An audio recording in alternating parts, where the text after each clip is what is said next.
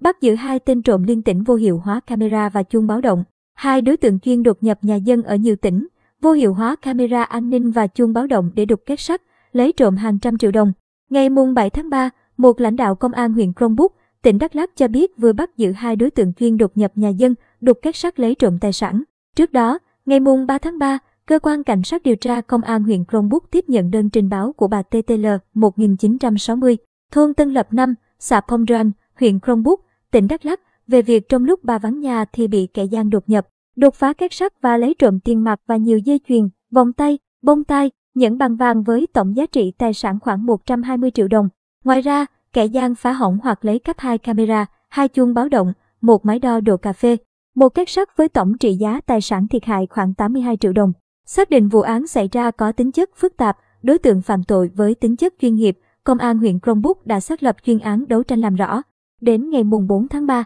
lực lượng công an đã bắt giữ hai đối tượng Phạm Văn Đào, sinh năm 1990 và Nguyễn Viết Chiến, sinh năm 1986, cùng trú tỉnh Quảng Nam. Quá trình đấu tranh, hai đối tượng đã khai nhận toàn bộ hành vi trộm cắp tài sản tại nhà bà TTL đồng thời, khai nhận đã thực hiện hai vụ đột nhập vào nhà, đột phá các sắt trộm tài sản ở tỉnh Gia Lai. Theo đó, ngày mùng 9 tháng 12 năm 2021, hai đối tượng đột nhập nhà bà PTS sinh năm 1959, trú thành phố Pleiku, tỉnh Gia Lai, hệ khóa cửa sau nhà, đột nhập vào nhà, đột phá các sắt lấy trộm nhiều trang sức bằng vàng với tổng trị giá tài sản khoảng 60 triệu đồng. Tiếp đó, ngày mùng 2 tháng 2, hai đối tượng đột nhập nhà ông HDL sinh năm 1960, trú thành phố Pleiku, tỉnh Gia Lai phá các sắt lấy trộm vàng với tổng giá trị tài sản khoảng 470 triệu đồng.